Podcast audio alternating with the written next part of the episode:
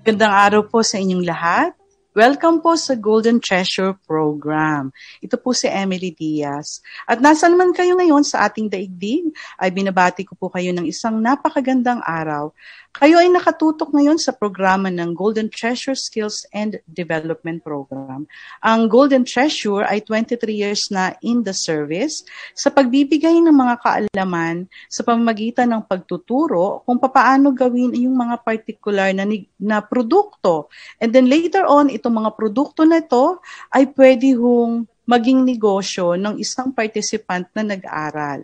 At sa pamagitan nito, ang Golden Treasure ay nakapagbigay na ho ng tinatawag na hope or pag-asa para sa ating uh, sambayan ng Pilipino na nagnanais na i-grab yung mga opportunity opportunity na ito na ibinibigay ng Golden Treasure. Mapapakinggan nyo ang programang ito anytime of the day. Nasaan man kayo o ano man ang ginagawa nyo sa pamamagitan ng Facebook, YouTube, Spotify, IGTV, Apple Podcast, Player FM, iHeartRadio, ganun din sa Buzzsprout, Amazon Music at ganun din sa Rumble TV. At dahil dyan ay nais ko pong batiin yung mga kababayan natin sa ibang bansa na nasa iba't ibang sulok ng mundo na nagda-download ng ating programa. Lalo na po dyan sa, shout out po yung mga nandyan sa Amerika, sa Europe, uh, dyan sa France, dito sa United Kingdom, kagaya po ng London. Alam niyo, napakarami ho nating kababayan ha, sa mga bansang ito. And of course, dito sa United Arab Emirates, dyan sa Dubai, Saudi Arabia, at ganoon din ho, South Africa and Canada. And of course, hindi papahuli ang mga Pilipino ha. Dito sa Pilipinas, marami din pong nagda-download ng ating programa. Okay, so bago ako magpatuloy, ay nais ko pong i-introduce ang aking uh, mga panauhin ngayon no, sa araw na ito. Unang-una nais ko pong ipakilala ang isa sa batikang resource speaker ng Golden Treasure na si Miss Bernie. Miss Bernie, kumusta na? Uh, mabuti, Miss Emily. I'm happy to be back. Uh, yes. Kamusta ka na rin? Okay, okay. mm. Salamat sa pag-join niyo. Yes. Sa ating mga televiewers, good morning, good afternoon, and good evening sa inyong lahat. Okay, I'm happy to be back again. Yes. Okay, at ganun din yung ating mga panauhin ngayon ano, sa araw po na ito. At na, we, we are so glad no, na makasama ko po makasama natin sila ngayon. Sila po yung ating uh, success story for today. Ang pangalan po nila ay si la Ma'am Mr. Emmanuel and Lorena Kinilad. Yan. Uh, sila po ang ating success story at napakaganda po ng story po nila. Mga OFW po sila na nanggaling sa Saudi Arabia at ngayon ay may negosyo na silang sabon. Bumati naman po kayo, Sir Emmanuel and Sir Ma'am Lorena. Hello po. Uh, magandang umaga po, magandang gabi sa buong kung sino pong nanonood sa ngayon. Thank you, Miss Emily. At kami inyong natulungan. Marami pong salamat. At no, ngayon, uh, it's, an, it's an honor po. okay. It's an honor and a pleasure po ng Golden Treasure. Kasi yun naman talaga ang forte ng Golden Treasure ay uh, makatulong sa ating mga kababayan. Okay, uh, marami pong mga seminar ang ibinibigay ng uh, Golden Treasure, no po? Normally, ang mga seminars na ito ay ginaganap lang sa isang araw. Subalit, meron din po mga seminar na naglalast for like two days or three days. At sa pamagitan niyan ay alam nyo more than enough na yan para matutunan ang mga kaalaman na maaring maging negosyo ng isang participant na nag-attend. Alam nyo bang nagkandak na rin ng Golden Treasure para sa ilang mga OFW natin sa Hong Kong noong pong bago mag-pandemic? And also before pandemic, sobrang dami pong mga kababayan natin all over the Philippines in fact, galing pa rin ha sa abroad, ha, yung mga uh, galing din sa abroad, ha, ang dami pong mga kabab- mga may foreigner pa nga ano, nagpupunta dito sa Pilipinas para makapag-attend ho sila ng mga training na ibinibigay ng Golden Treasure. Okay, at para po sa inyong kaalaman, ang Golden Treasure po ay nag accept ng one-on-one seminar para po sa mga grupo. Gaya ng uh, if you're a company, no, kung kunyari kumpanya kayo, or pamilya na lalo na ngayon kasi pandemic eh ayaw lumabas ng bahay na may mga makasalamuha. So pwede po kayong mag uh, mag uh, mag-held ng isang group seminar na para sa inyo lang or kumpanya kayo. Kagaya po ng Senate of the Philippines matagal na po yan na uh, kumbaga kaagapay ang Golden Treasure sa pagbibigay ng mga training dun sa mga tauhan nila na pa-retire na. Para naman yung mga tauhan po na magre-retire na, tinuturuan nila ng mga livelihood program, nang sa ganun ay may gagawin po sila kung mag-retire na sila. Ito po ang ilan sa mga seminar na ibinibigay ng Golden Treasure. Miss Bernie, paki uh, uh, describe mo nga sa kanila yung mga trainings na yung mga trainings na kinakandak, yung ilan trainings na kinakandak natin, Miss Bernie. Yes. Uh, actually, napakarami talagang training sa pinakalak ng Golden Treasures and Development Program. Ano? Isa na dito yung coffee shop operation and barista training. This is for those na coffee lovers at gusto mag-venture sa coffee business. Ito po yung seminar for you. Um, kasi if you don't have any machine, espresso machine right now, o kung meron na kayong espresso machine, Uh, marami po kayong matututunan kung paano ninyo gagamitin ang inyong espresso machine at ano yung ibang methods, no? Paraan para makapag-produce kayo ng different specialty coffees. So we're inviting you, attend po kayo sa seminar na ito. And aside from that, meron din pong milky and fruity shop operation uh, seminar. This is for those milk tea lovers. Very popular po ang milk tea drinks. At marami din pong nag-venture sa ganitong negosyo kasi maliit lang yung puhunan. At saka marami kayong matututunan sa seminar na ito kung papaano no, ang mga dapat gawin step by step para makapag-start kayo ng inyong tea business. Then, meron din pong kinakandak din ang Canteen Concessionaire Operation Seminar. This is an actual, meron pong actual training at meron din pong online training. Okay, dito matututunan ninyo if ever you want to enter in food business, ito po yung tamang seminar sa inyo. And aside from that, meron din pong kinakandak ang Golden Treasures, Craft, and Quick Shakes Making Seminar doon sa mga mahilig uminom ano, ng mga craft drinks. Ito po yung seminar for you para matutunan ninyo paano ba gumawa ng different flavors and variations ng craft. At ganun din, paano ba ginagawa yung tinatawag na monster shakes or quick shakes. And aside from that, meron din pong kinakandak na takoyaki, Belgian waffle, and crepe making seminar. Ito naman yung mga gustong mag-venture sa takoyaki business. Sa seminar na ito, matututunan ninyo paano uh, gumawa ng mga takoyaki, uh, takoyaki bowls, at saka takoyaki sauces from the scratch. Okay. And aside from that, meron din pong donut making seminar. Yung mga donut lovers naman na gusto nilang mag-bake ng mga donuts, o gusto nilang gumawa ng donuts, at gawing negosyo, ito po yung seminar para sa inyo. At yung, kung gusto naman ninyong mag-expand ng inyong business, mag-venture into franchising, ang Golden Treasures po ay may kinakandak na business franchising online training. So, via Zoom po ito. So, kahit nasa iba't ibang lugar kayo sa Pilipinas, ay pwede po kayong makapag uh, kumun, uh, makipag, makapag-join sa seminar po ito ng Business Franchising Seminar. Back to you, Miss Emily. Okay, salamat Miss Bernie. Uh, nagkakandak din ang Golden Treasure ng seminar about soap and perfume making Yan. At yan po yung inatina ng ating success story ngayon. At uh, napakaganda po nitong seminar na ito kasi very essential talaga yung sabon, no? Ginagamit natin yan. Mapa-pandemic, walang pandemic, talagang gumagamit po tayo ng sabon. At lalo na ngayong pandemic, talagang kailangan-kailangan natin yung mga sabon, ano? Lalo na yung may mga anti-bac. Yung mga ganyan yung matututunan when you attend this seminar. Meron din tayong seminar about meat and fish processing combined with ice cream making. Ganon din car wash and car detailing business operation seminar.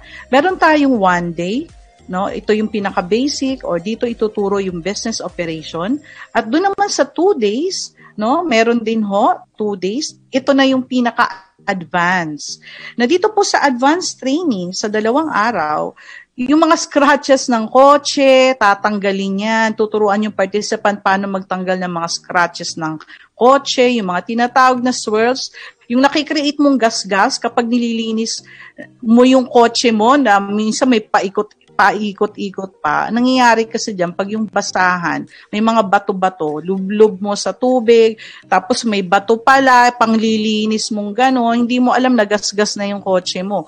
So yun, so yun yung mga ilan sa mga ituturo kung paano tanggalin yan. Ganon yung pagbabuff, no?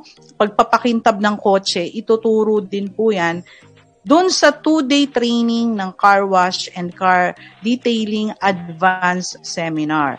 Meron din tayong uh, one-day training ng baking and bakery shop business operation Ganon din, meron tayong 3 days ng baking and bakery shop business operation. Siyempre, so one day matututo ka na mag-bake kahit wala kang idea on baking.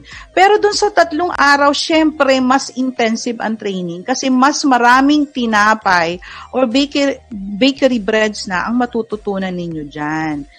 At uh, meron din seminar about organic herbal soap making, urban farming and gardening, Ganon din aromatic candle making, kakanin making, at uh, meron din tayong mga artisan bread baking, no? Cake baking and cake decorating, ganon din pastry baking class.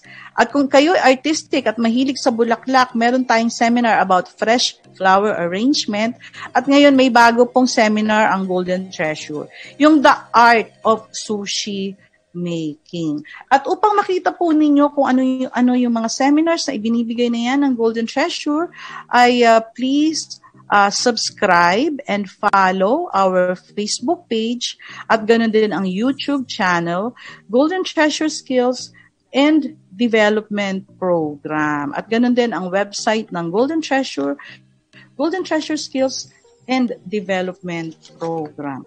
Okay, so uh, ngayon po ay uh, ano po natin ano, i-topic na po natin no. Umpisahan na natin ang ating mga topic for uh, discussion for today, mga interesting topic no na matututo tayo, lalong-lalo na kung paano, let's say may negosyo na kayo ngayon, lalo nyo pang mai-improve or mai-enhance ang inyong business. Kagaya ngayon, ang isang i-share ni Ms. Bernie ay yung topic na how to establish regular customers. O, kasi ito talaga isang nagiging challenge eh.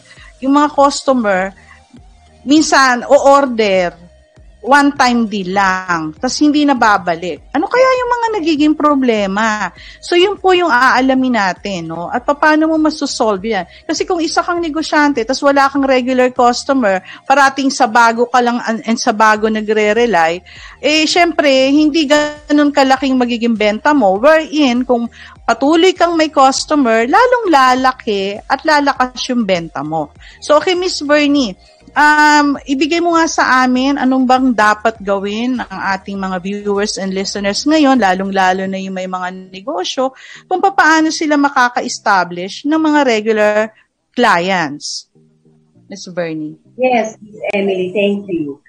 Um, very important, Ms. Emily, na kapag nagkaroon ka ng isang negosyo, kailangan ma-establish mo yung tinatawag na regular customers Lalo na kapag nagsisimula ka pa lang ng iyong business.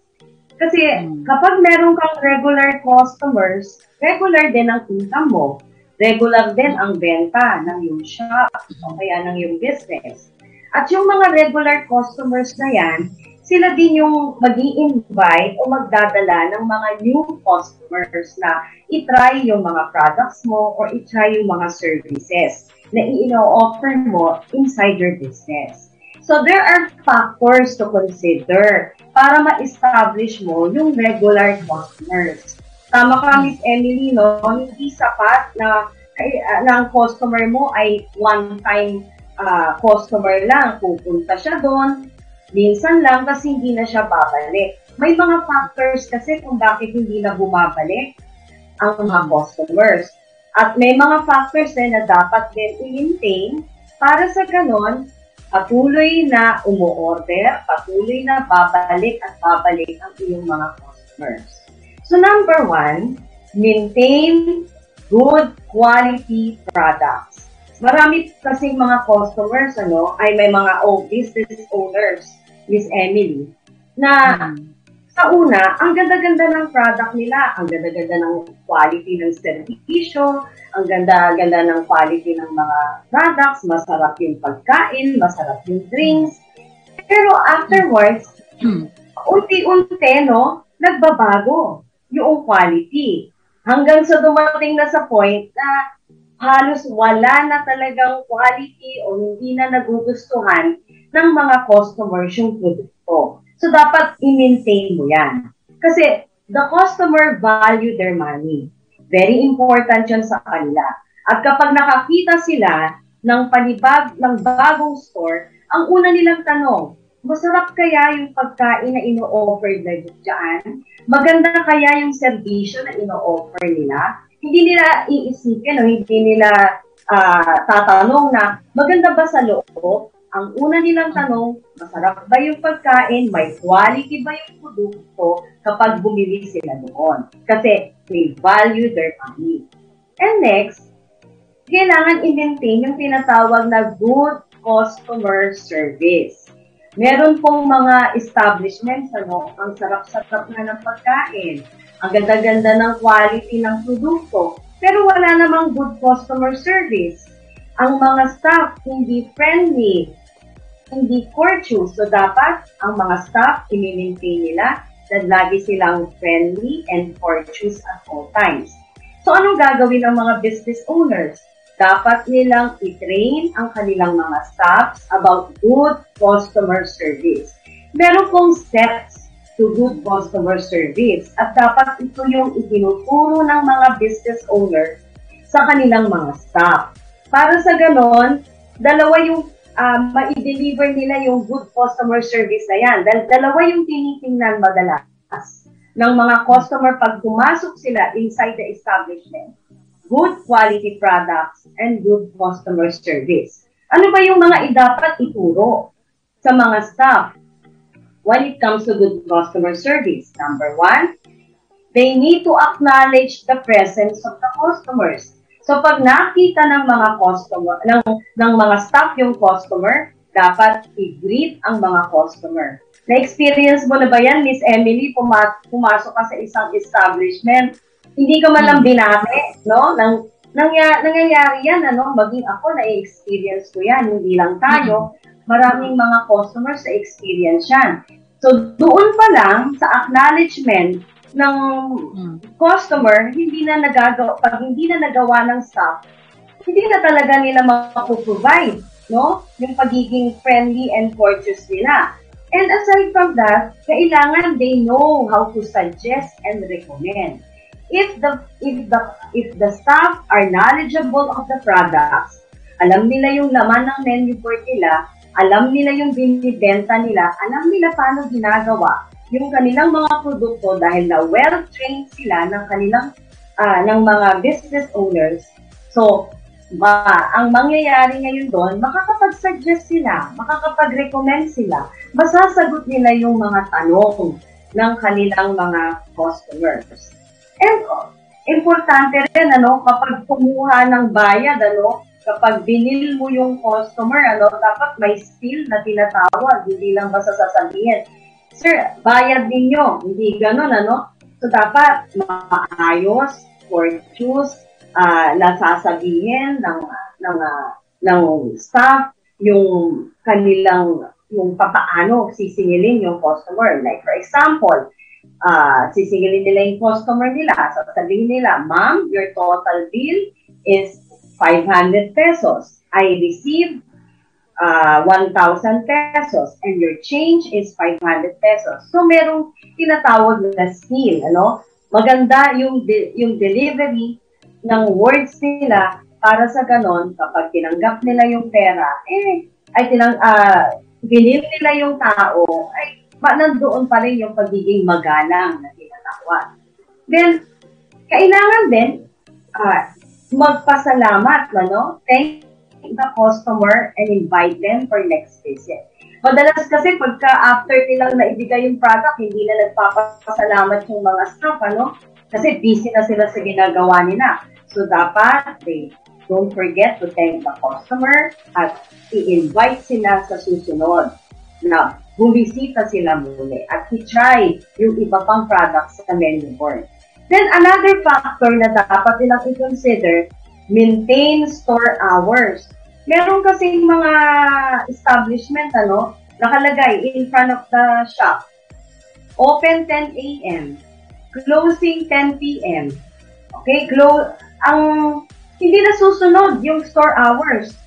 Kasi lalo na, pag nag nagsisimula pa lang, ano, konti pa lang yung customers, minsan, nalulungkot yung business owner, no, yung nalulungkot siya, isasara niya kaagad yung, sir, uwi na muna tayo, bukas na lang tayo mag-close ng ganitong oras kasi walang customer. So, hindi na maintain yung store hours. Kailangan very consistent ka may tao man o wala, kapag sinabi mo, mag-open ka ng 10 a.m., magpo-close ka ng 10 p.m., be consistent para maka-establish ka ng regular customers. Dahil hindi mo mamamalayan na baka after 5, dumating yung mga customers mo, di nagsarado ka ng maaga.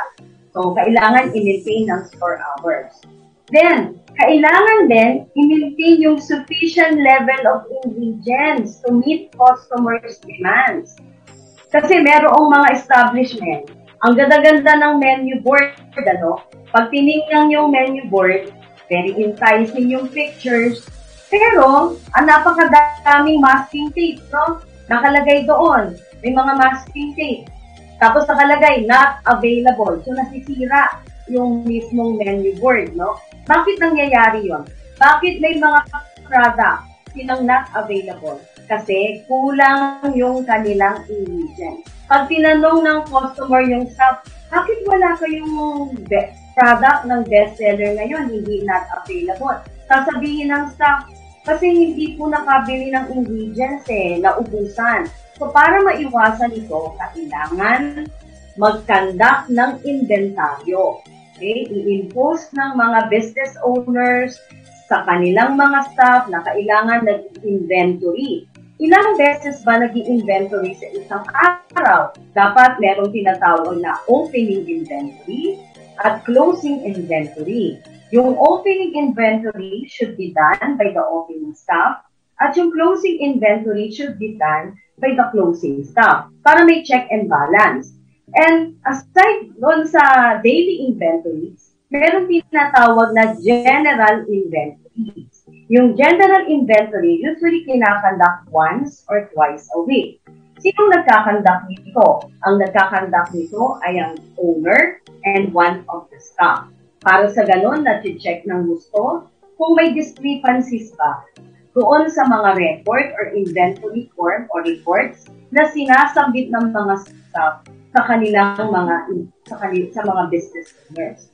So dapat no, maintain at dapat nagkakandak ng daily inventories in order for you to monitor the sufficiency level of your ingredients. Para sa ganon, hindi ka na uubusan, hindi ka na, na nawawalan ng mga ingredients inside the store at patuloy mong nasiserve yung mga products na available sa mga business store mo at nakalagay mismo sa menu board mo. Kasi you have 20 products in your menu board, pero iba dito, wala, not available. So, na-discourage dyan ang iyong mga customers. Lalo na ang mga regular customers. Tandaan din po ninyo, yung mga regular customers, no, babalik at babalik yan. Nakikita nila yung laman ng menu board mo. Madalas sa mga regular customers, gusto nilang subukan lahat ng produkto mo. So, kailangan available lahat yun. Then, lastly, very important, mag-innovate. Innovation is the key to success kailangan pong nag innovate Hindi po enough na nalaman lang ninyo kung paano yung paggawa, pag-produce ng produkto mo. Kailangan din nag eksperimento ka, nag-create ka o nag-innovate ka ng new products para makakreate ka ngayon ng panibagong produkto na ilalagay mo sa inyong menu board. Kasi alam niyo po, some iba po doon sa menu boards na yan ay hindi po uh, are slow-moving products. So yung mga slow-moving products, dapat alisin niyo po yun, no? At palitan ninyo ng mga fast-moving products. So paano mo magagawa yon? So, through innovation, makakapag-create ka ng new products. At yung mga new products na yan, ito yung pwede mong maging bestseller for the day. Okay? Ito yung mga new products of the week, new products of the month. Para sa ganon, makapag-offer uh, ka rin ng panibagong products. At pag naging bestseller yan, yan yung ipapalit mo sa mga slow-moving products dyan sa menu mo.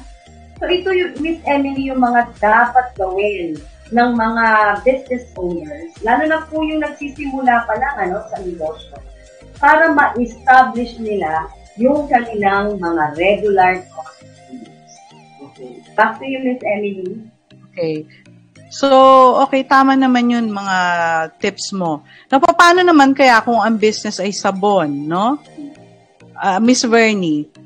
Uh, well, I think ma-apply mo doon yung inventory system, no? Kasi yung nabanggit mo yung mga menu boards kasi like kung hindi naman uh, related, no, yung like yung mga menu boards na yan, ma-apply nyo rin yan, no? Whether ano man yung business ninyo, sabon, nasa car wash ka, or nasa baking and all that, Oo. So, pwede nyo, Kasi ano na lang, i-twist. Sabon naman, Miss Emily, may menu list naman sila, di ba? Nagbibigay quotation or proposal. Oo, quotation yes. or proposal, meron silang price list doon. So, nakalagay doon yung mga different products ng Sapunta. Mm-hmm. So, dapat available din yun. Kapag ka nagbigay sila, nagpasok sila ng mga prices, so quotation, at ito yung in-order ng customer, dapat uh, available yung product. So, dapat din, i-maintain nila yung le- sufficiency level ng ingredients nila. Kaya dito papasok yung inventaryo, yung Importante okay. yan. Then, importante din i-maintain nila yung quality ng kanilang sabon. Di ba? Yes, Maging that's one way of maintaining your client. Naka, yung yes. i-maintain yung quality, very important po yan para yung customer natin ay magpabalik-balik sa atin. Okay. So, yes. Okay, thank you Miss Bernie sa mga tips. Uh, before we continue, nais kong batiin or acknowledge yung mga viewers and listeners natin ngayon na nagko-comment sa ating page. Uh, ah, JM Amaro, uh, magandang araw sa iyo, JM. Yan, regular listener and ano natin ito, viewer. Ganun din si Charles Prevaldo. Good morning, ma'am. Lani Soro, Uh, Ma'am Emily and Ma'am Bernie, shout out po sa mga taga Vermont Blooms watching from Anonas, Quezon City. Hi Ma'am Lorena and Sir Emmanuel Kimilet. More power po sa inyo. Binabati po kayo ni Miss Lani, Sir Emmanuel and uh, Ma'am Elena. Okay? Ay, Ma'am Lorena pala. Uh, ganun din, binabati ko si natin, si Constantino Ladegnon Jasper. Hello, good morning po Ma'am Emily. Good morning din sa iyo, Constantino. Uh, ito si Miss Joanne Angeles Remenajes. Good morning sa iyo, my friend Joanne. Thank you for uh, your comment and thank you for watching. Uh, sabi ni JM Amaro, have a blessed, uh, have a blessed morning po, Ma'am Emily Diaz. Okay? According from JM, God bless us all, Golden Treasure Program. Thank you, JM. Okay, sabi ni JM ulit, good morning rin po sa inyo. uh, Ma'am Joan Angeles Remenajes and Ma'am Myra Palacio Mancilia.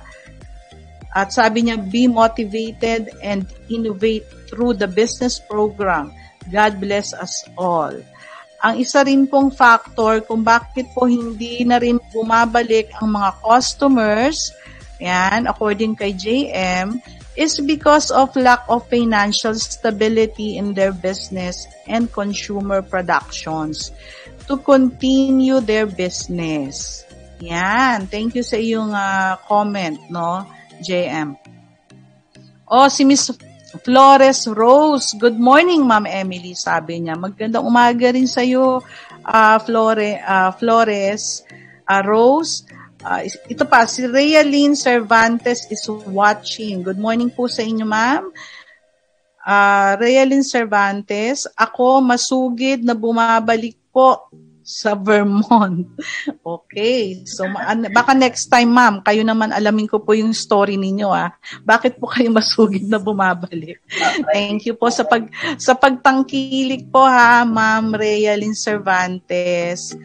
Okay. So, pumunta na tayo sa ating panaunin sa ngayong araw na ito at salamat po sa mga viewers and listeners ngayon. Okay, yung panauhin natin, napakaganda po ng kanilang istorya. Talagang alam nyo na kinilabutan ako at nabagbag talaga ako. Biruin nyo yon may pinatulfo pa sila. At yung owner, si Sir Emmanuel, ay nagkaroon ng anxiety and high blood na dahilan dun sa naging experience niya, bad experience niya na parang na-scam sila dun sa isang company, no? Ay nagkaroon tuloy siya ng high blood pressure at ngayon tuloy nagme-maintenance na siya. So, buti na lang po at uh, nakapag-aral sila. Nakakatawa na nakakalungkot, di ba, yung kanilang naging ex- experience. Pero buti na lang at nag-aral sila ngayon sa Golden Treasure at na-save po sila at nagkaroon na sila ngayon ng peace of mind. Kaya, you know, the world is watching po at gustong-gusto pong marinig ang inyong istorya.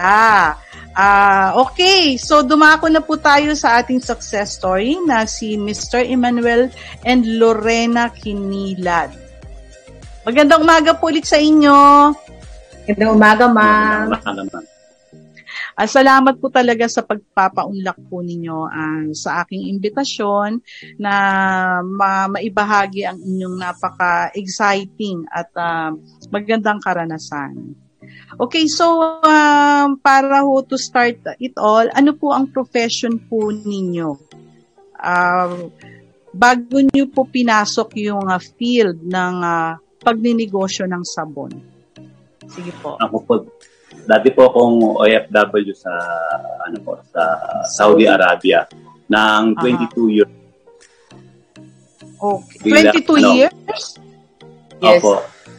Ako naman ah, sa hospital sa hospital din sa Saudi Arabia. Yes, okay, si Sir Emmanuel, ano ano pong profession nyo? Anong ginagawa nyo as work sa Saudi Arabia? Uh, For 22 years. Po, chemical. sa chemical engraver po sa hmm. Saudi Arabia, sa Kunus hmm. Metal Arts Advertising, sa Abha. Ah, okay.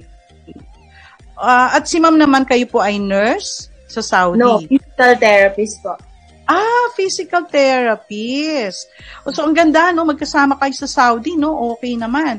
Pero ano pong nangyari? Bakit uh, na-decide nyo na bumalik at umuwi sa Pilipinas after 22 years? Dahil po sa mga anak namin at gusto rin namin na ma- makapagsimula talaga dito na tamang negosyo din sa tagal na rin namin sa abroad. O, sa bagay, ano? Sobrang tagal na yun, 22 years. No? Si so, asawa ko lang.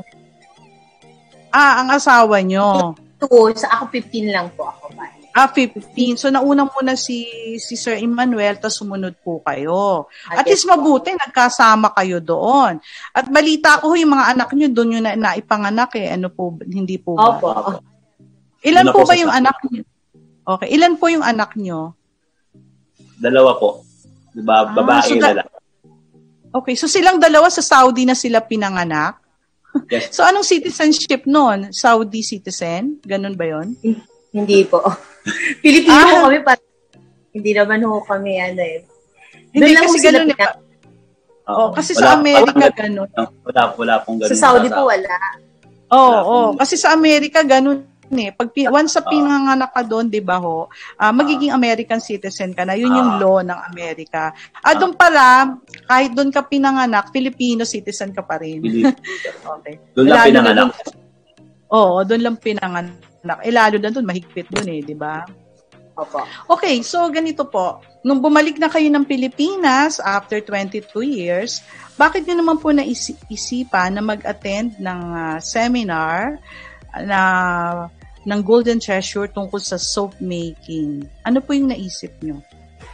Actually, yung asawa ko po yan. Dahil siya ho talaga, nahilig ho dyan sa pag-aano ng sabunan. Mm-hmm. Kaya talagang inano namin na mag-aral siya sa Golden Treasure ng sab yung paano yan talaga yung sabunan. Paggawa na, ng nahilig sabon. lang ho, dahil uh, sa abroad, nag-as chemical, nag-ano ang chemical, yung sabunan yun. Tsaka iniisip din namin, ano yung immediate need ng tao na hmm. mag, ma, magiging maayos sana na negosyo. Kasi nag-try kami ng field namin. Eh, mm. wala po eh. Marami tayong kompetensya din dito. Hindi naman ho agad-agad tayo. Siyempre, yung iba mas, ma, mas matatag na kaysa sa amin. Sa advertising, mm-hmm. sa uh, at saka, at saka I think yung salary, I'm sure yung salary na nakukuha nyo sa abroad, hindi ho ganyang kalaki dito sa Pilipinas. Yes po. Totoo po yun. Kaya, Malaki ho ang yes. ng sabunan.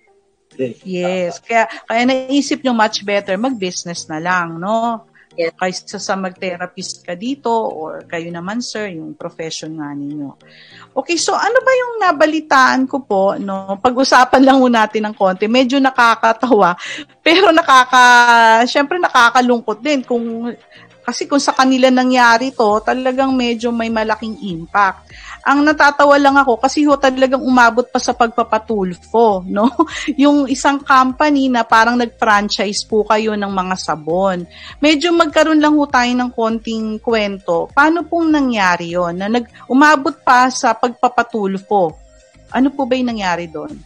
Kasi po, nung nagsasabunan talaga, bago kami mag-Golden Treasure, may ID na yung asawa ko. Ngayon, mm-hmm. bilang nagninegosyo, pumasok kami sa kumpanya na yon, ang nasa isip po talaga namin, franchise, at pinago mm. nilang partnership.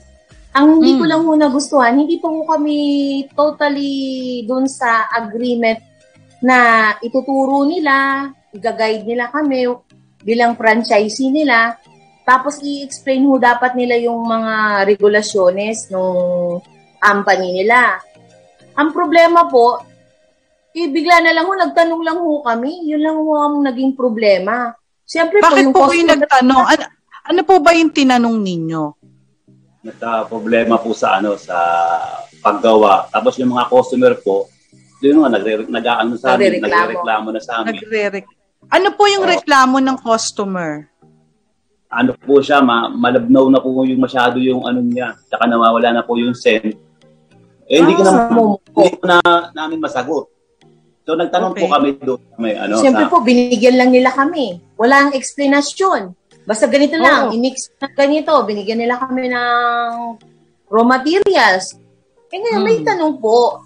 Eh, hindi naman ho siguro masamang magtanong bilang ano para masagot namin yung mga tao. Yun lang ho ang oh. naging ano namin, issue namin sa kanila. Huh?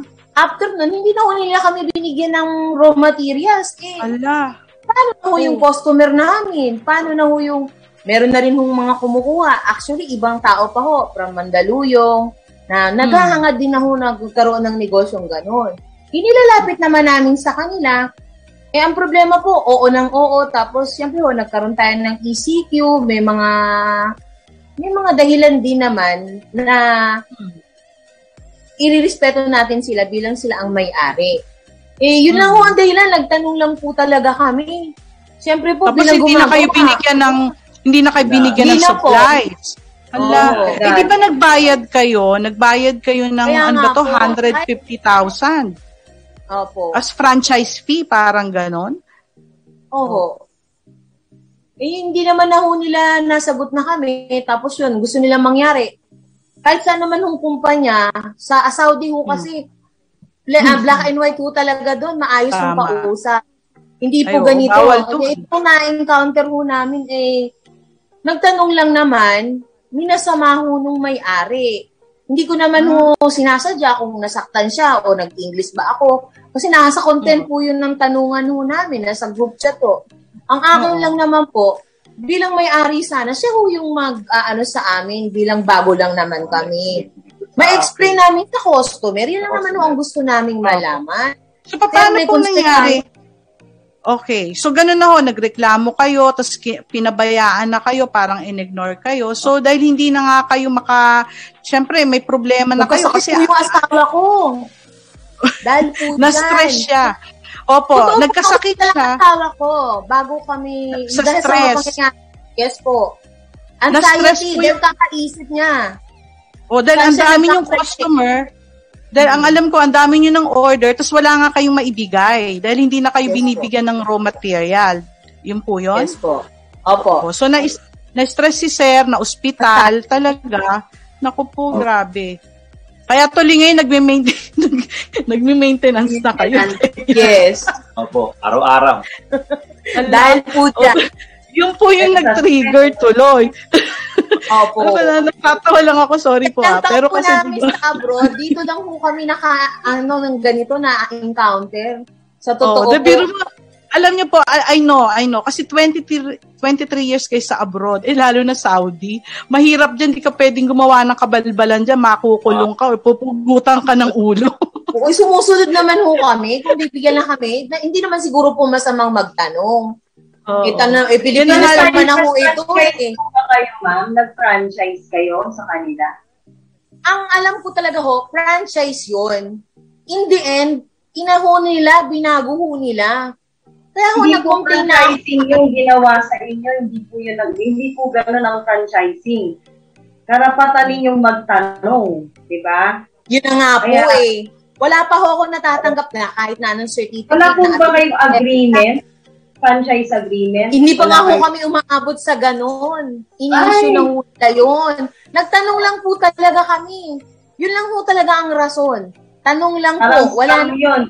Scam ang ginawa sa inyo. Hindi ko naman sa masakita kasi may kakulang din din siguro. Hindi rin natin maano din yung may-ari. Ayoko naman siyang sabihin oh. na ano.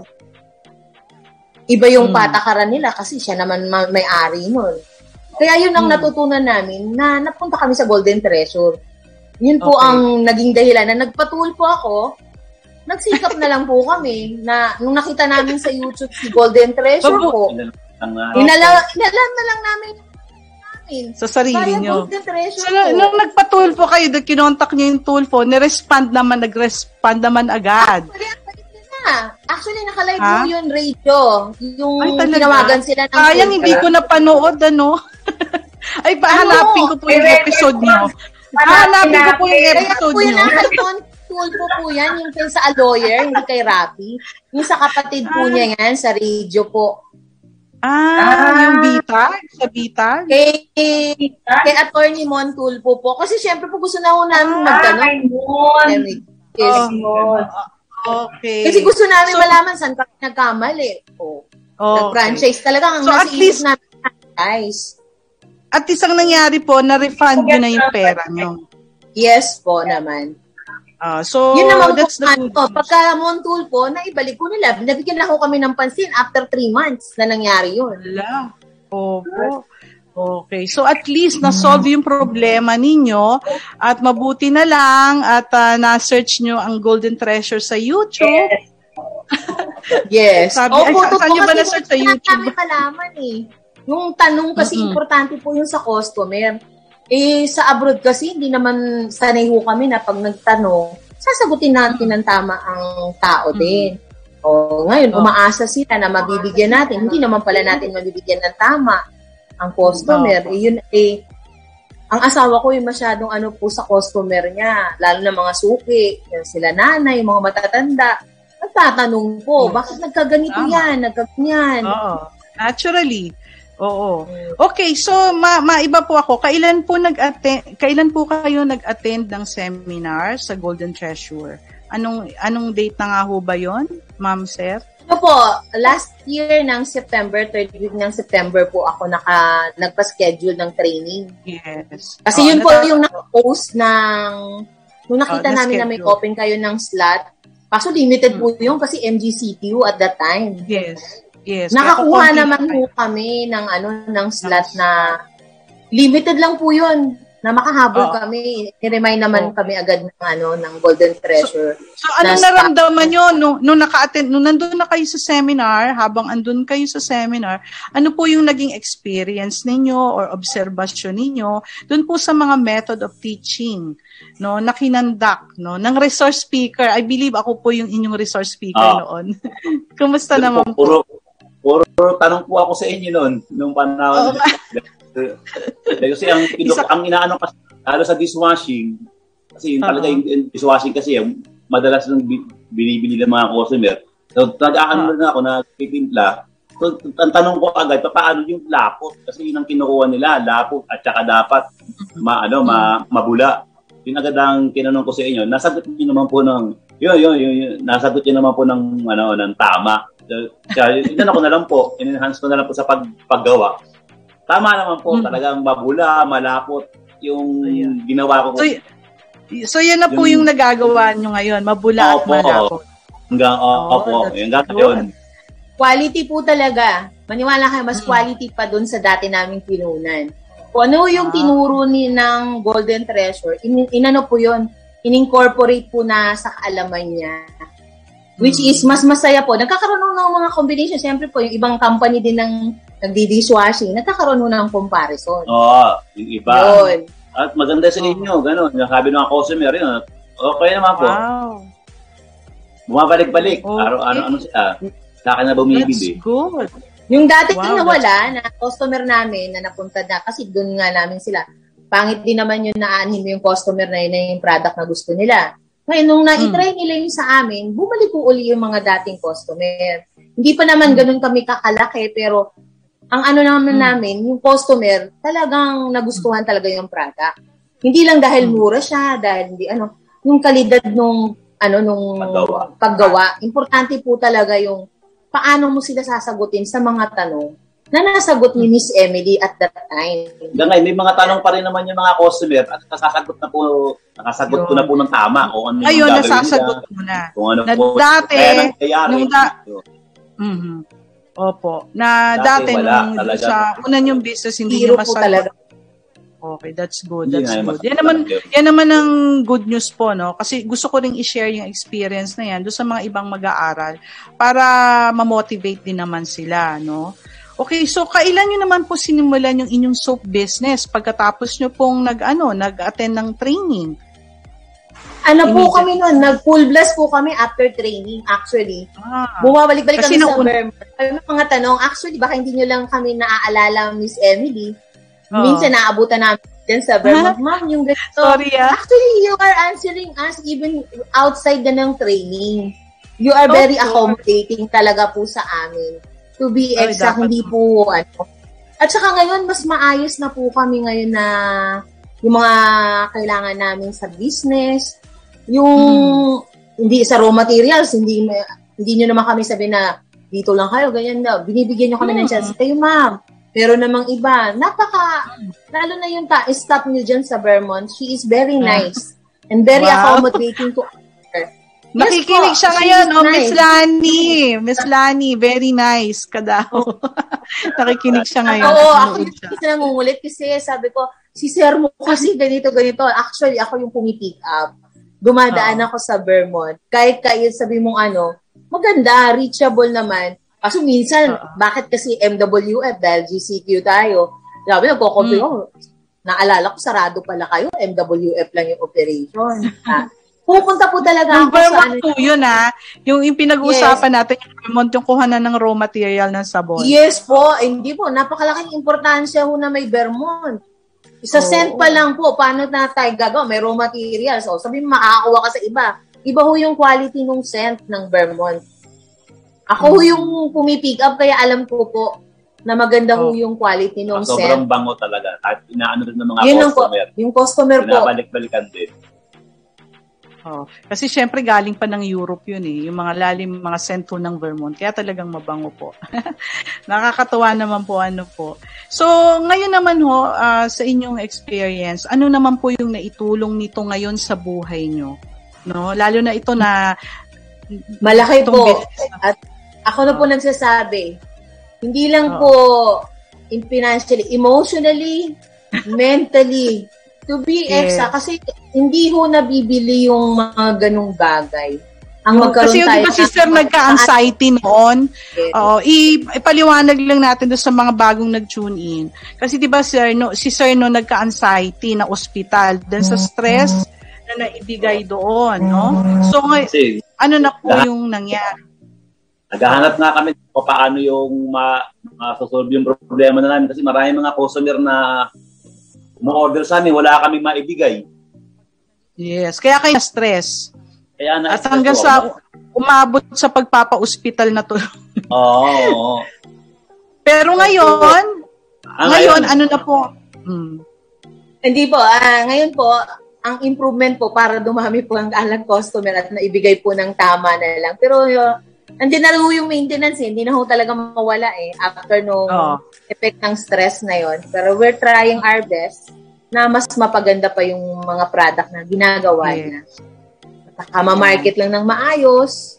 Ito, malaking bagay po itong kinonta kami ni Miss Emily dito para po matulungan din kami sa product po namin. Hindi lang nag-training kami, may kumbaga may support din kahit paano yung Golden Treasure. Malaking bagay po talagang sa amin yun na nag-negosyo.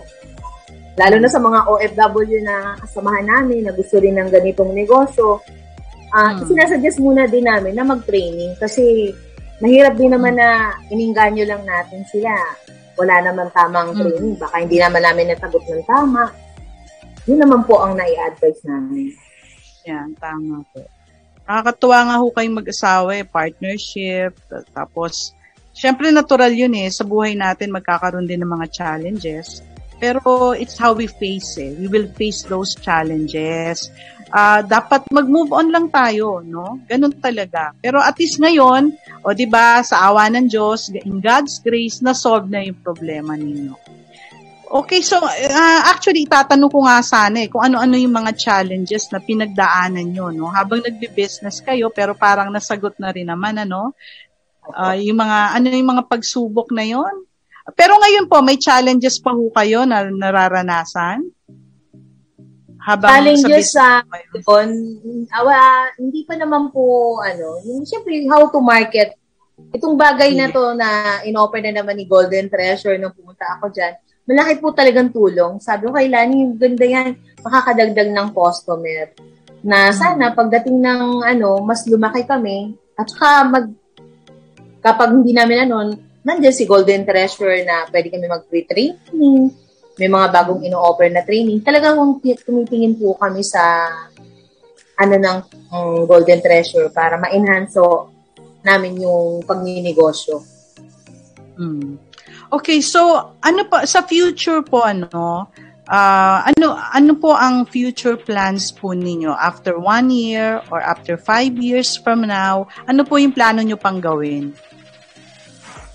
Ngayon po, mag one year na kami mula na nag-training, ma-improve uh-huh. pa na hindi lang hanggang dito sa Luzon yung mag, ano yes. namin, mga product makarating, ma-expand sa uh-huh. Visayas, Mindanao, hopefully, in five uh-huh. years time, baka maging manufacturing, in God's, in God's grace din yon At another uh-huh. training na i-develop namin, which is yung car detailing, nasa insight na ho namin na magdagdag po uh-huh. ng para sa mga car needs naman yung mga, yun yung kasi yun ang trending eh, na sa hmm. online, na ma, Tama.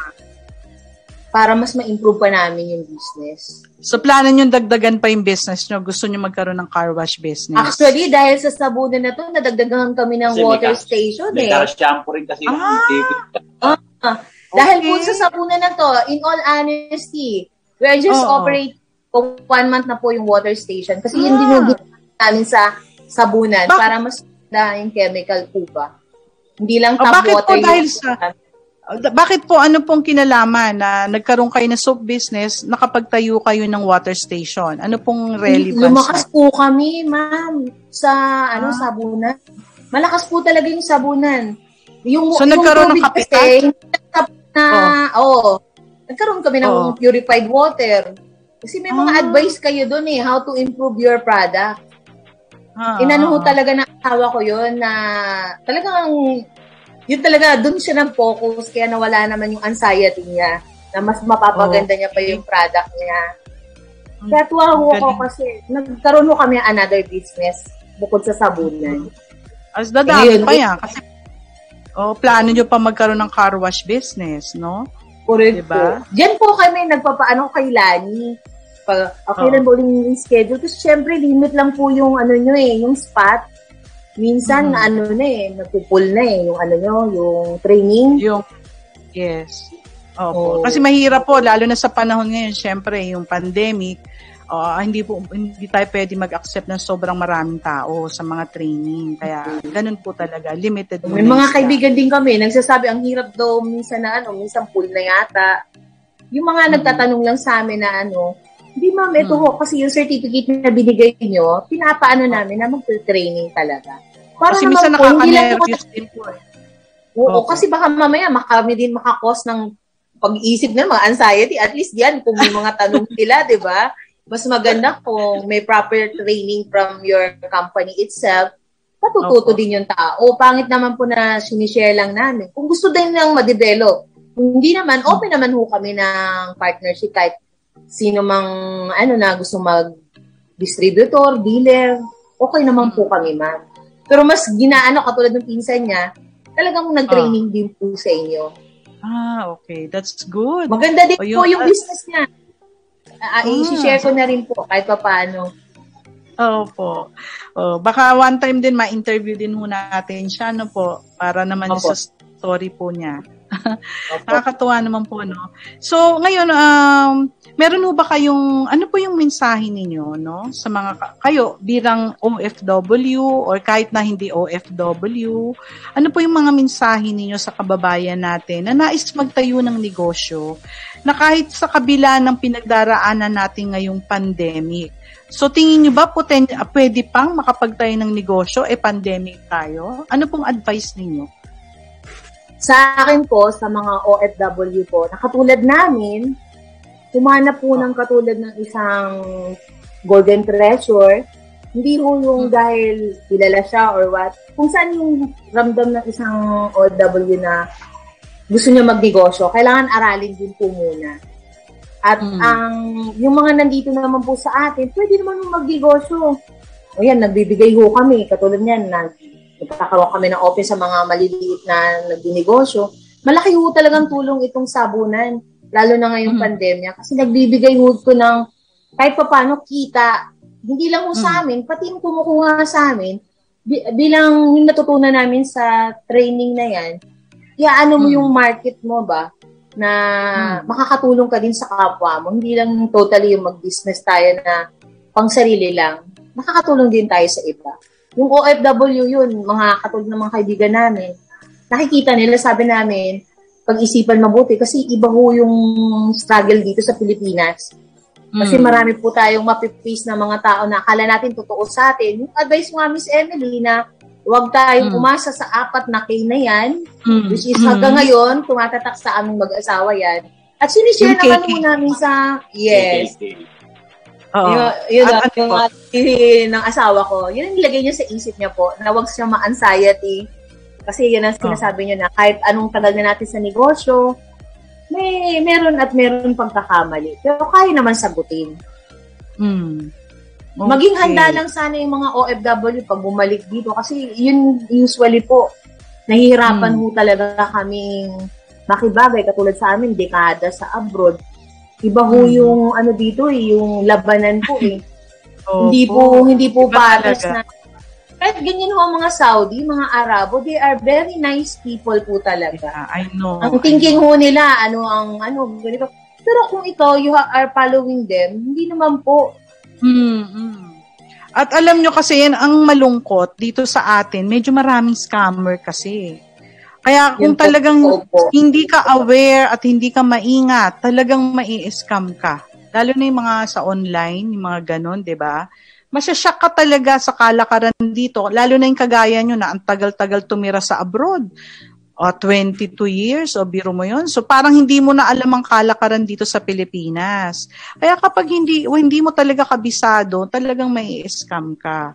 Yun po talaga. Yun ang dapat din malaman ha ng mga OFW natin yan ha. Kaya kailangan pong mag-ingat. Kaya yun na nga. Anyway, alam nyo, ito na lang yung tatandaan natin. If ever po na nagkaroon na na-scam tayo, lagi naman may balik po yan eh. ba diba? Yun yung importante doon.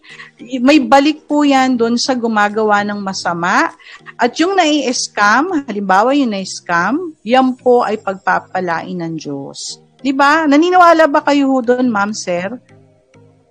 Yes, naniniwala kami, ma'am, na meron dadating sa amin. Kasi kung hindi ho namin lalabanan to, talagang nasa isip tuloy namin, baka pag sa ibang bansa. Sa totoo lang po, nag-isip kami bumalik, alalo na po ako, na bumalik na lang mm. ng abroad. Kasi mm. doon steady. Ang mga anak ko, ganun din po kasi bilang lumaki doon.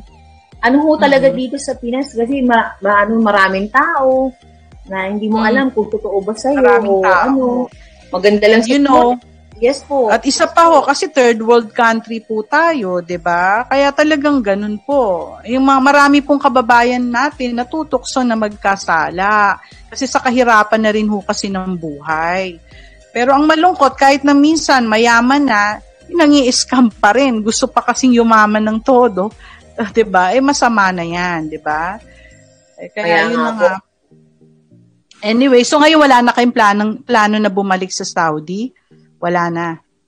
Kaawa na Diyos ngayon, malakas na po ng itong sabunan nyo, tsaka yan, training, expanse mm-hmm. ng mga idea ng bagong negosyo. Yan. Pero kayo na nga nagsabi, naman, no? kailangan, kailangan ano po? Anong sabi ko? Kailangan? Kailangan yung quality din yung binibigay natin sa customer. Hindi lang yung tayo kikita lamang. Malaki pong bagay na yun ang nasa isip natin na sa training na binigay ninyo sa akin. Mm-hmm. So, naku, na, nakakatuwa po, nakakataba ng puso at syempre ho, masaya kami, no? Dahilan sa syempre uh, naging instrument po kami, 'di ba? Para tumulong, no? Actually ginagamit lang naman din kaming instrument eh, no, ng nasa taas para makatulong po sa mga kababayan natin.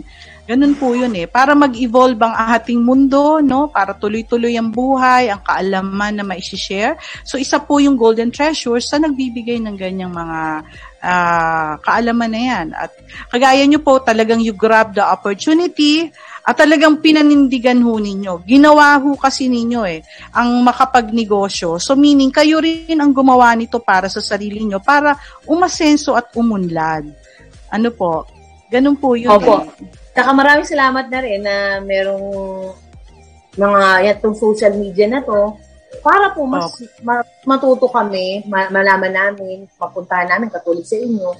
Chinek mm. po namin kayo, tapos yung bago nag-schedule, nakarating na rin muna kami sa mm. dito sa Golden Treasure, dito sa may Cubao, dito sa inyo. Para mm. totoo talaga itong ano na to. Kasi marami ngayon, ah, pag lang natin ang posting, Siyempre po, hinanap po namin ng una. Nakarating po po ng kalayo-layo. Tapos in the end, wala lang pala yung ano na yun na negosyo, di ba? Kaya ngayon, nung nakita namin si Golden Treasure, nagkaroon mo talaga ng opportunity. Ang Panginoon oh. po talaga ang answered prayer pag in your, ano naman, sa puso mo, na you're doing your best. Yun mm. lang, ma'am, ang amin, mag-asawa. Na magkaroon lang ng sapat na hanap buhay dito mm willing kaming sumugal na sa Pilipinas kahit pa oh. paano. So at least okay na po kayo ngayon. That's yun po yung maganda. Dahil uh, wala na kayong plano bumalik sa abroad, so dito na lang po kayo magi establish ng business kasi meron na kayong uh, maunlad na negosyo na nino-nurture ngayon.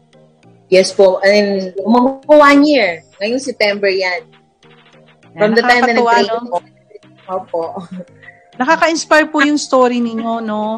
Sana po yung makakarinig po ng istorya ninyo eh may matutunan, no po, doon sa naging karanasan po ninyo. Na syempre, nagdaan kayo sa mga pagsubok na mga depression pa, na depressed pa po si Sir, no? Eh, pero kahit na ganon, ano, na may pinagdadaanan tayong mga pagsubok, uh, maano rin yan eh, ma- lilipas din po yan at masosolve din. Ano po? Kumbaga, wag silang mawawala ng pag-asa. Wag, wag silang mawawala ng pag-asa. Opo, tsaka focus na natin sa mga OFW po, maging handa din po talaga. Makatanggap po tayo. Ito, opportunity nila, makarinig ng ganito, ma ito yung totoo ho sa amin na nangyari. Ang hirap yes. po talaga dito magsimula sa Pilipinas. Kung dekada ho tayo sa abroad, at hanggang ngayon, hindi ko natin masasabi. Eh. Ngarag Wala kayong idea sa kalakaran kasi dito na po eh. ba diba? Kumbaga, hindi na kayo lumaki Opo. dito eh. O kaya, yun. Ganun po po yun. Ganon din naman yung mga nanggagaling ng Amerika, Canada. O, kayo rin ho sa mahigpit na bansa, so disiplinado kayo. E, Tapos pagdating dito, ganyan nangyari, na-shock kayo. Oo, eh, hindi naman, no, ginaw na lang nag-ano sa amin. Pero I have no, ano naman dun sa company kasi na ngayon, yes. natuto din naman kami. Hindi, yes. wala akong ano sa kanila. Magpapasalamat din kami sa kanila na may natutunan yes. din kami. Oo. Kasi nakapag-umpisa kayo ng business dahilan sa kanila. Di po ba? O yun na lang yung, yun na lang yung good side naiisipin nyo. Uh, At least because of them, we, we uh, may na-discover kayong business, di ba? Yun na nga lang, medyo may nangyari nga lang problema. Kaya hindi lang maganda yung ano, kinatapusan, pero ala yes. kung ano sa kanila na sama ng loob. Wala naman oh. na, sa awa ng Diyos. Ang ano nun, gumaling naman yung asawa ko. Napasalamat yes. kami na Golden Treasure. Ito lang po.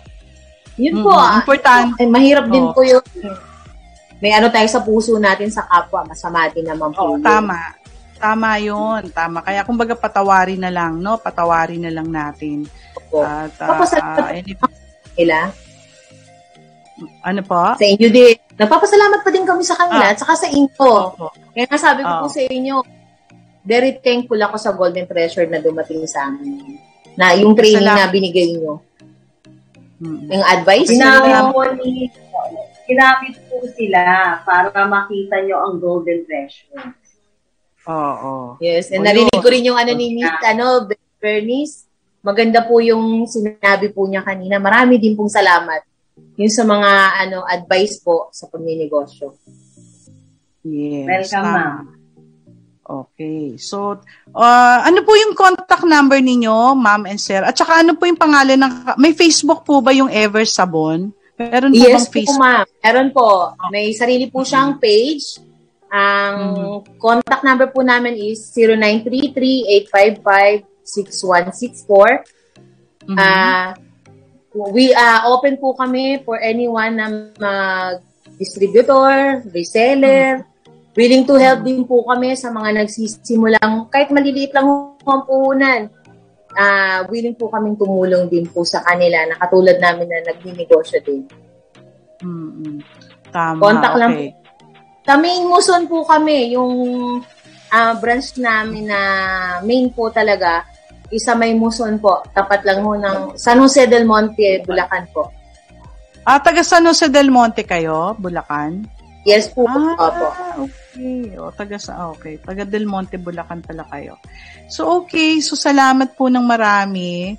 At uh, doon sa mga nais na mag-dealer, so, kontakin nyo lang po no, yung, yung phone number. Eh, pwede nyo naman pong ulitin eh, yung tele, itong uh, sa, dito sa uh, kung ano man yan, Facebook, YouTube, pwede nyo naman pong ulitin, no, para malaman po ninyo yung telephone number nila. Ma'am and say, uh, sir, at ganun din ho yung kanilang Facebook page na Ever Sabon, no? Yan. Yes, Nagre-refill po. pala kayo, may refilling station pala yan, ano? Yes. We refill po. dish. Ah, ang galing. Wow, ang ganda May ganito po yan. kami. Ganito po. Ayan. Okay. Ito yung mga product. May shampoo din po. Yes. Depende yes. po sa kakayanan ng na gustong mag, ano po, bumili. Mm-mm. Yan. Okay, salamat po ng marami sa pagpapaunlak ninyo. Sobrang na-appreciate ko po na nakasama ko po kayo ngayon. uh, Ma'am Lorena and Sir Emmanuel at uh, very inspiring po yung uh, istorya po ng inyong buhay.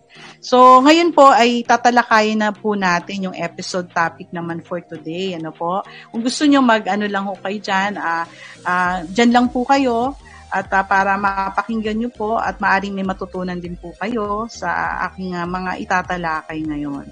At salamat po ng marami. God bless. At next time ulit ay uh, magkita-kita po ulit tayo. Doon naman sa isang uh, radio, radio program naman. salamat po. God bless po. Okay, at bago po ako magpatuloy, uh, uh, nais kong i-acknowledge ang mga bagong nagtutune in ngayon. Oh, si Rems Andaya, Remy is watching. Uh, sabi naman ni JM Amaro, good morning po, Ma'am Bernie Cobreros Faro. Oh, good morning daw, Bernie. Sabi ni ano, morning. ni JM. Yan. Okay. Realin Cervantes. Masugid akong bumabalik sa Golden Treasure. Ah, sa ano, sa Vermont Blues. Yan, okay. So, salamat po. So, ngayon naman ay uh, dumako na tayo sa ating episode topic for today. Ang ating episode topic for today is about how to achieve and to develop self-confidence. Yan. Very important ito, no? lalo na kung nagne-negosyo tayo. Paano ka magne-negosyo kung napaka-mahiyain mo? Paano mo ma-deliver yung product mo, paano mo maikikwento na ganito kaganda yung produkto mo sa mga client mo. Kung hindi ka confident sa sinasabi mo, ikaw mismo wala kang self-confidence, di ba? Kaya very important po na malakas yung tinatawag natin na self-confidence. Dahil alam nyo, hindi lahat ng tao ay masasabing uh, confident, may confidence sa sarili. No? Alam nyo, hindi lahat ganun. Dahil hindi lahat po ng tao ay pinanganak may ipinanganak na may kakambal na confidence o yung sabi nga yun yung kumpiyansa sa sarili. At yung iba naman, kung wala pinanganak ka, hindi ka confident, pwede mo tong ma-develop in time, no? O yung iba naman, may pinanganak na talagang ganun, eh, mga bibo, mga biba, nung bata. Pero later on nawala. No, hindi na sila, bakit ganun? Nung habang tumatanda sila, eh parang nawala na. Naging mahiyain, naging kimi. Dati nung bata sila, let's say sa party, natatandaan ko kasi kami nung bata pa kami, sasabihin ng father namin, oh, Emily, pag may bisita kami, mga kamag-anak, syempre ganun yung mga tatay, ano, parang proud sa mga bata, sa mga anak. O, Emily, kumanta ka dyan. Magtula ka. Ano yung natutunan mong tula sa school? Ipakita mo doon sa mga kamag-anak natin o sa mga kaibigan. Natatandaan ko yung father ko, ganun yan, eh, nung araw. Minsan pag sasayaw, sumayaw kayo. Yan, kami magkakapatid, sasayaw kami. Di? Nakakatawa nung araw, ano? Eh, yung mga, hindi lang kami yung gano'n, no, na ginagano ng parents namin. Na parang kasi, syempre, ang purpose nila, kaya ganyan, para ma-develop yung kumpiyansa mo sa sarili na nakaharap ka sa maraming tao. May mga batang ganun ha, pero ang nakakapagtaka, bakit nung tumagal na, nung tumanda na sila, naging yun na, naging kimi na sila, or parang wala na, mahiyain na. Ano kaya nangyari? Well, maraming factor eh kung bakit naging kung bakit nangyayari yung mga ganun. Unang-una kasi Maari nagkaroon sila ng mga negative experiences habang lumalaki sila. No, maaring binubuli sila o kung ano man, tapos hindi nila ho kayang ipagtanggol yung sarili nila. No? So yan yung mga uh, factor na dahil sa mga negative or positive na karanasan no na na-develop pa, negative na karanasan na develop nila uh, in time sa existence nila sa mundo na to, kaya yun ang na- nangyari. Nawala na yung confidence nila na nung bata ay meron sila. Okay, paano mo daw malalaman kung ang isang tao ay confident sa sarili niya o may kumpiyansa sa sarili niya? Well, ito daw yung mga indikasyon para malaman mo kung mataas yung tinatawag na self-esteem. Yung tinatawag kasing self-confident and self-esteem, yan, isa lang yan, pareho yan. Paano mo malalaman kung mataas ang iyong self-esteem? Well, ito daw, magkaroon ka ng check, i-check mo yung sarili mo. Yan. Masasabi na meron kang self-esteem kapag willing ka to take risk sa anuman ang gusto mo at pinaniniwalaan mong tama. Okay, example, paano ba yan? Halimbawa, lima kayong magkakaibigan, no? Uh, sabi mo sa friend mo, uh, sabi mga kaibigan mo, gawin natin to. Well, ikaw naman ayaw mo, no? Ay, hindi ayoko, ayokong gawin yan kasi alam ko, according to my experience, na kapag ginawa natin yan, may mangyayaring hindi maganda sa atin. Well, yung mga kaibigan mo talagang pinagsasaksakan nila sa na no, we have to do this. Ikaw sabi mo, hindi po pwede. Believe me, napagdaanan ko na yan. Now, kung ikaw yung tao na may kumpiyansa ka sa sarili mo at naniniwala ka no, sa paniniwala mo, you will stand in your ground na hindi mo gagawin yung gagawin nila because you believe, you strongly believe na pag ginawa mo yan, hindi tama, may outcome na hindi mangyayaring maganda. Yan. Na kung ikaw naman yung isa, kaya manin, ano ka, hindi hindi ka makiki-join sa grupo, no? Bahala kayo, yan ang gusto nyong gawin, pero ako hindi yan ang gagawin ko. Pero kung ikaw naman yung isang tao na mababa ang self-esteem mo, eh, so, na, mahihiya ka ngayon, o sige na nga, sasama na lang ako sa inyo, gagawin, gawin natin yan. Sige, okay lang sa akin. Kahit mapahamak tayo, okay lang. No? Kasi ganun eh. Wala kang hindi mo kayang ipagtanggol yung paniniwala mo. Okay, isa pang indikasyon na meron kang uh, kumpiyansa sa sarili mo. Ikaw yung isang tao na marunong kang umami ng pagkakamali na ginawa mo. At natuto ka sa pagkakamali na yon.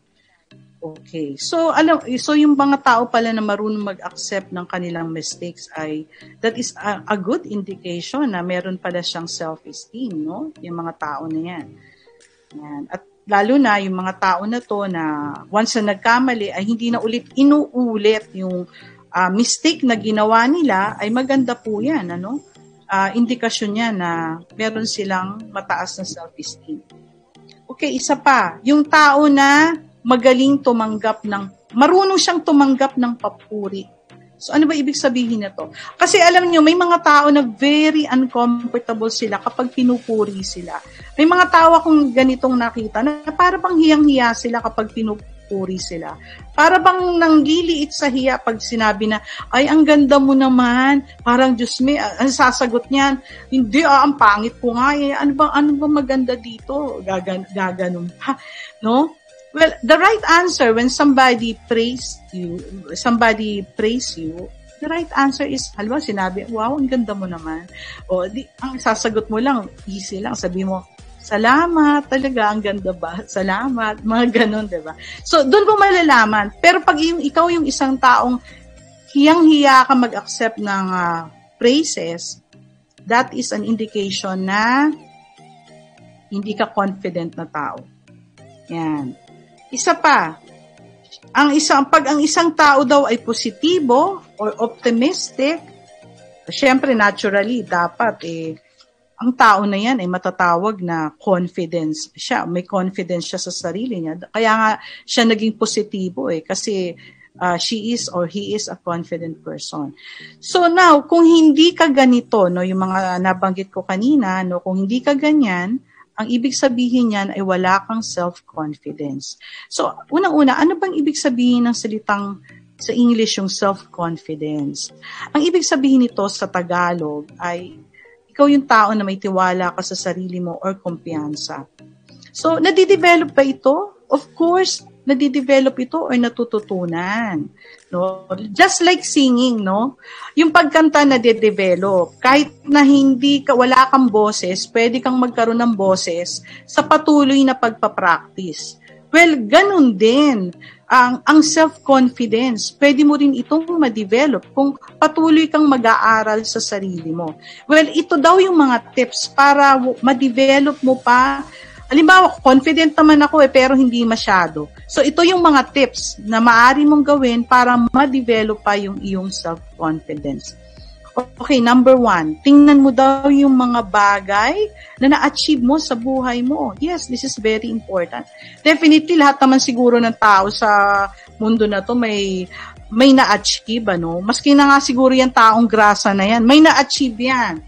O, halimbawa, from Quezon City, nilakad niya going to Quiapo. O, ikaw, kaya mo yan. so sabi mo, ba't ko naman gagawin? Eh, may jeep naman. O, see? Pero yung taong grasta, ma-achieve niya yan, ano? Kasi eh, hindi naman siya papasakayin sa jeep eh. Pero gusto niyang mamasyal, ano? Baka luneta pa nga, para niya makarating yan. So, yun yun. So, na-achieve niya yun. Nag, naglakad siya from here to there. So, kahit na kaya kayo, sabi na na, mahirap lang naman ako, wala ako na-achieve. No, lahat kayo may na-achieve. Lahat tayo may na-achieve sa buhay natin. So, kung halimbawa, ano kaya na-achieve ko? O hindi ko alam, eh, isipin mo, ang dapat mong gawin, kumuha ka ng papel, ilista mo dyan, no, lahat ng achievement mo. No? I'm sure meron. Yung lahat ng something na proud ka na nagawa mo, na meron ka sa buhay mo. Dahil alam mo, importante daw yun eh, na alam mo yung mga achievement mo dahil siya yung magpapaalala sa'yo of all the awesome and wonderful things uh, that you have done in your life. Okay. So, another tip, isipin mo kung saan ka magaling. Yan. Tingnan mo daw yung skill mo and be proud of it. Ano man yan, no, no? magaling ka ba sa communication, no? Alam mo ha, wag mo tong ano ha, yung yung communication, hindi lahat po ng tao ha ay ano to, ay kaya yan, makipag-communicate. O sabihin na natin, oh, hindi ka nga maru hindi ka marunong mag-drive, hindi ka marunong uh, kung ano man yan, no, magluto, o hindi ka marunong mag-bake or whatever, eh magaling ka naman makipag-communicate sa kapwa mo. Alam mo ba, ang isang quality ng magagaling na negosyante ay yung magaling makapag-communicate. Yung, alam mo yun, yung ibig sabihin na i-express mo kung ano yung nasa sa loob mo. Hindi utal-utal ka kung magsalita, ganyan. Dapat i-develop mo yun kapag ganyan. Ano? Dapat dire-diretso and a good communicator para po isang factor ho yan eh, ng isang magaling na negosyante kung gusto mo magnegosyo in the future. No? Uh, remember po, lahat tayo ay may strength and talents. No po? Yan po ang isipin mo. So, you have to discover kung ano man yung talent and skills mo. Kayo, isipin mo, ano kaya itong skill ko or talent ko? Yan. So, kaya isipin mo yan. At kapag na-recognize mo na daw yung mga bagay na yan at kung saan ka magaling, ay pwede mo na ito i-develop para lalong lumabas yung iyong tinatawag na self-esteem or self-confidence. Isa pa, nako ito maganda to, magkaroon ka daw ng goals. Well, I don't know about your goals. No? Hindi ko po alam kung ano mga pangarap niyo sa buhay or mga goals niyo. Basta alam niyo ba ako, ang dami ko pang mga goals. At uh, in the past, ang dami ko pong mga pinangarap at ang dami ko pang mga goals. And, uh, you know, I believe in myself. Natutuwa ako. Marami rin sa mga goals na yon at pangarap ang natupad. Pero alam nyo ba na up to now, hindi pa rin ako humihinto sa pagkakaroon ng goals and mga pangarap. Kaya dapat po lahat tayo may goals. Yun na lang matulog ka sa gabi, maging goal mo yung magising kinabukasan. It should be your goal, no? 'Di ba? Or halimbawa na lang, anong goal ko na gagawin ko bukas? 'Di ba minsan ginagawa natin, nililista natin sa papel yung gagawin mo kinabukasan. That is already a goal. So dapat meron tayong daily goal, weekly goal, monthly goal, yearly goal. Kasi alam nyo ba, ang tao na walang goal sa buhay ay patay na. Wala. Patay na daw yung taong walang goal, sa totoo lang no? Ang taong walang goal pagka hindi wala tayong goal sa buhay, tapos na. Kasi kaya tayo nabubuhay sa mundo na to dahilan sa mga goals na gusto nating ma-achieve sa araw-araw.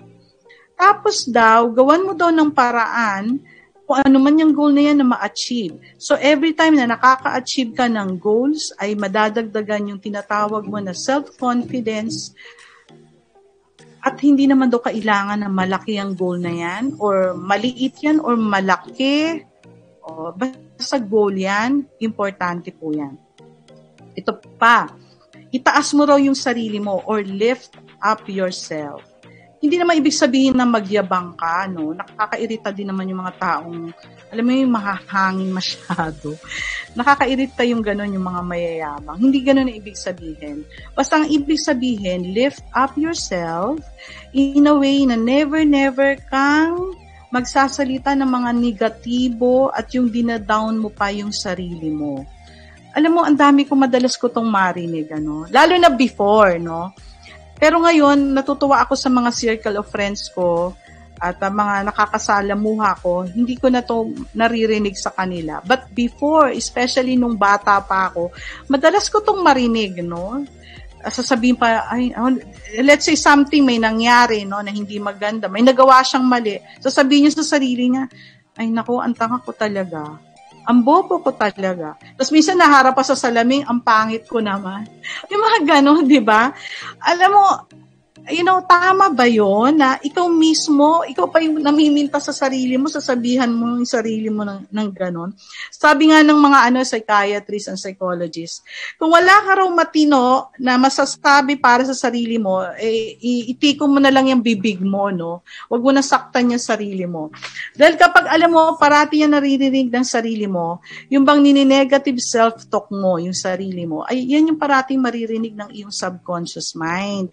Di ba in the past, nagkaroon na ako ng topic na ganito, na kapag parating naririnig ng sarili mo yung mga negative na naririnig niya na sinasabi mo sa sarili mo, yung negative self-talk na yan, magiging realidad yan. Yan ang magiging totoo na mangyayari na sa sarili mo, sa buhay mo. Kaya kailangan iwasan mo yan. Tratuhin mo daw yung sarili natin na parang kaibigan natin, ano, uh, of course, kung may kakilala ka ba or kaibigan, pagsasabihan mo ba ng mga, pagsasalitaan mo ba ng mga masasakit na negatibo? Of course not. Kasi ayaw nating makasakit sa kanila, di ba? Eh, ikaw pa, sarili mo pa, bakit mo kailangan pagsabihan ng mga negatibo yung sarili mo? Di ba? Naisip nyo ba yon? Okay, kaya kung ka- kaugalian nyo yan, lalo na let's say sa mga anak mo, hindi mo dapat sinasabi mga negative na yan, ha? Kasi nakakababa ng kumpiyansa yan sa mga pag-uugali ng ating mga anak, ha? Kaya yun po, no? Pa- paalala lang. Okay, ito pa, makaka, para makapag-boost ng self-esteem, get a hobby. Very important po ito to get a hobby. Alam mo, naniniwala talaga ako dito gumawa ka daw ng passion mo, no? Ano mang passion yan? Yung passion means yung something na gustong-gusto mong gawin. Ano ba yan? Is it cooking, baking, sports, or you know, anything na masaya ka na ginagawa yan. And then, make a commitment na maging magaling ka sa passion mo na yan para ma-motivate ka and you will develop your skill more quickly. Halimbawa na lang sa cooking, no?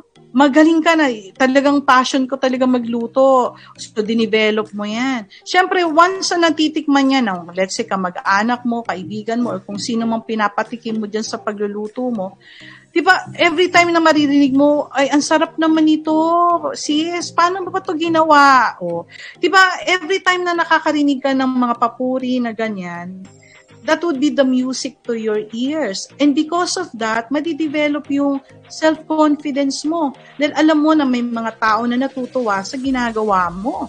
Kaya yun, kailangan ko, kapag ka may ginagawa mo yung hobby mo or yung passion mo, kailangan galingan mo. Make a commitment na galingan mo. And ma- mali mo later on, no, maging magkaroon ka pa ng restaurant o mag- magkaroon ka pa ng negosyo. Sa sarap ng mga niluluto mo. Well, alam nyo ako dati, no, mababa din naman yung self-confidence ko nung bata pa ako. No. Ganun talaga yun eh. Pag bata pa tayo, uh, naturally ganun talaga yon na medyo mahiyain pa tayo and all that. But I'm happy to say na uh, in time, no, dahilan ho sa mga experiences na pinagdaanan ko sa buhay, na-develop ko na yung tinatawag na tiwala ko sa sarili ko. And because of this, I'm very happy right now kasi Dahilan dun sa self-confidence na meron ako ngayon, mas naipapahayag ko na ang sarili ko ng malaya at uh, para maipahatid ko kung ano man yung nasa kalooban ko. Yan. Okay, so question, bakit pa natin kailangan pag-usapan pa itong mga self-confidence na to, ano? Uh, bakit natin kailangan pag-usapan yan? Eh, pag pumasok ako sa page ng Golden Treasure, matututo akong gumawa ng milk tea, ng kape, ng mga sushi, ng mga sabon and all that. So ano naman kinalaman nitong mga self-confidence na to, no? Of course, kailangan po natin itong pag-usapan. Because ang tagumpay po sa buhay is not just only being measured for the amount of money that you have. It is also being measured for the happiness that we feel. Kasi po pagka ang ating self-esteem ay buo, syempre magiging masaya tayo, di ba? At yan po naman ang aim ng Golden Treasure uh, na gusto niya na yung mga kababayan natin maging masaya by acquiring all the wonderful things in life like of course definitely money and uh, of course family at ganun din pati yung personal happiness. Kaya kailangan pag-aralan natin itong yan. Because life does not revolve on money alone, but in all aspect and in all areas of our life. Yan. So, salamat po sa inyong pakikinig. Miss Bernie, kumusta dyan? Meron ka bang mako-comment? Ano naman po ang masasabi mo, Miss Bernie? Ah, uh, okay. Napakaganda, Miss Emily, ng topic mo, no? About self-confidence. Yes, yes. po. Ah, uh, yung self-confidence is also trusting yourself. Marami kasing mga tao, no, walang tiwala sa sarili nila. May mga tao nagdidepende sa desisyon ng ibang tao palagi. Kasi nga, mm. hindi sila nagtitiwala na okay yung mga desisyon nila, na magiging successful yung decision nila. So, kailangan i-build nila yung confidence na yan, no? Magtiwala sila sa kanilang sarili. And wag silang mag-focus doon sa mga failures nila, mm-hmm. no? Kasi may mga tao lagi na lang sasabihin nila, ay naku, palpak ako palagi. Bawat decision na ginagawa ko, mali, mali, gano'n, no? Gano'n, may mga gano'n tao eh. So, hindi mm. dapat mag-focus sa failures. Mag-focus ka doon isipin mo pa ng mga uh, success, no, na na-achieve mo sa buhay mo, tulad nga ng sabi mo, Miss Emily, mga achievements. Mm. And you need mm-hmm. also to talk to yourself, no? Maging, ano to, habit mo to, no, na kinakausap mo yung sarili mo, ini-encourage mo yung sarili mo, okay? Uh, na mag-focus ka lang doon sa mga goals mo, sa mga sa positive na mga bagay, Huwag kang makikinig doon sa mga komento ng iba na negatibo, na makaka-apekto sa pagkatao mo. Very important din yung personal vision. Kasi during din sa seminars, Miss Emily, lagi kong sinasabi yun eh, na magkaroon ng personal vision.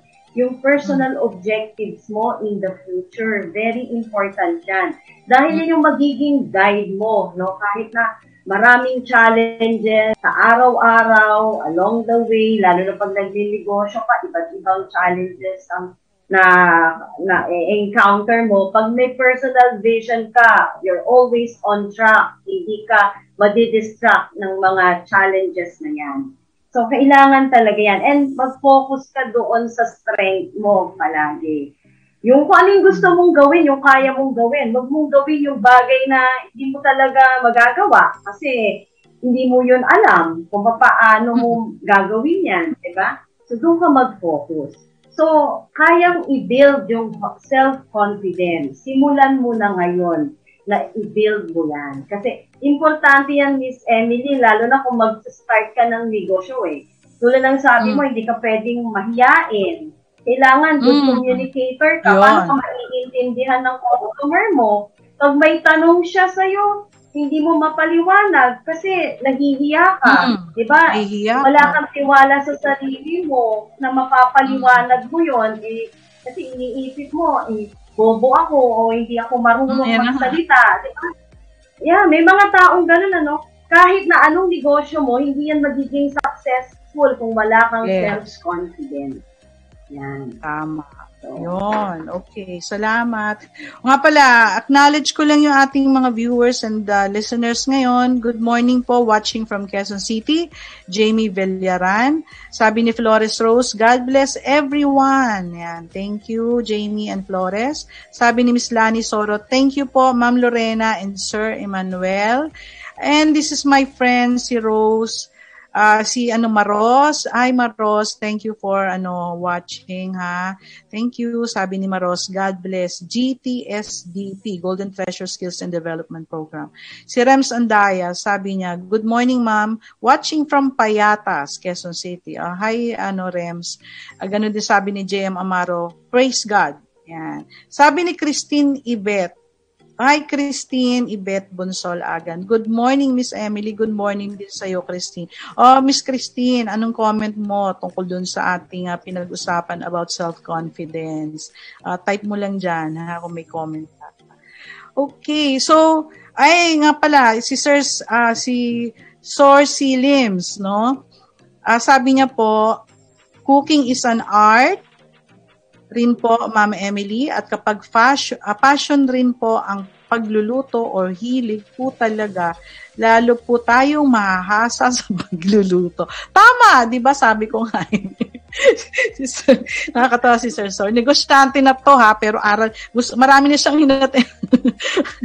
marami na itong inatinan sa Golden Treasure na mga training. At itong avid supporter po natin to sa ating mga programa no po at um, marami pa tong sem- mag-a-attend daw to ng coffee barista Miss Bernie at saka the art of sushi making yeah? oh. si Sir marami Source yan. Sabi niya, cooking is an art at pag mahilig ka rin magluto, lalo pa tayong mahahasa sa pagluluto. Yan, kaya dapat mag-practice. ako. mag-practice. Oo, talaga totoo yan. Kasi kung meron ka na lang gagawin, ididibdibin mo na, hindi yung bara-bara-bay lang, 'di ba? Kasi yung skill na yan, pwede pag na-develop mo yan, pwede mo rin pagkakitaan yan, no? Nalilibang ka na, kumikita ka pa. Okay.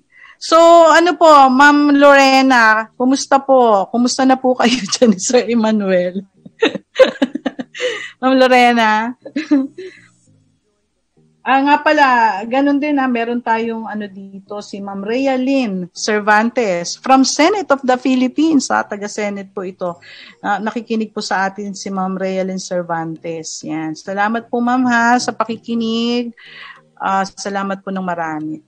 Okay, so kung wala na po tayong ano, kung wala na po tayong mga ibang mga comment dito, no? Ay uh, siguro panahon na po para magpaalam tayo para sa araw na ito. No po? At salamat po sa pagtuto at sa support.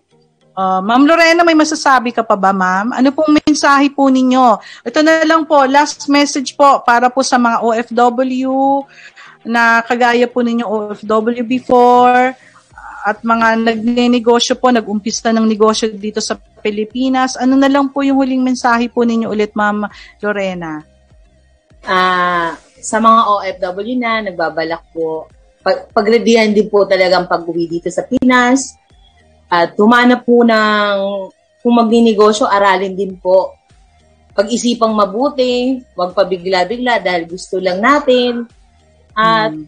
parating may guidance ang Panginoon sa atin na maging mas maayos tayo sa pagninegosyo dito sa Pilipinas. Sana po hmm mag, ma, may interesado, willing naman po kami magkaroon ng partner. Ayun. Yung mga kasamahan naming OFW dyan na nagbabalak ng umuwi, welcome hmm. naman po. Ayan. Naghahanap po ng business partner si Miss Lorena, yung Ever Sabon. Yeah. Oh, Yan. para ho sa uh, malalayo na po. Uh, ng Bicol, yung mga nag inquire na rin po Bicol, Iloilo, Saka yung sa Mindanao po na nag uh, ano ng maramihan, hindi pa natin kaya ganun kalakihan na magbigay katulad ng malalaking kumpanya. Hopefully oh, sa katulong hmm. ng Diyos. Yes, tuloy-tuloy na po yan, ma'am. Basta tuloy-tuloy lang, no matter what kinds of challenges may encounter, wag hihinto, tuloy-tuloy lang. Lahat po ng dreams and goals, uh, definitely Maraming salamat treasure, Miss Emily. Maraming salamat talaga. We are very thankful talaga sa Golden Treasure. Okay. Salamat din po ng marami. God bless po.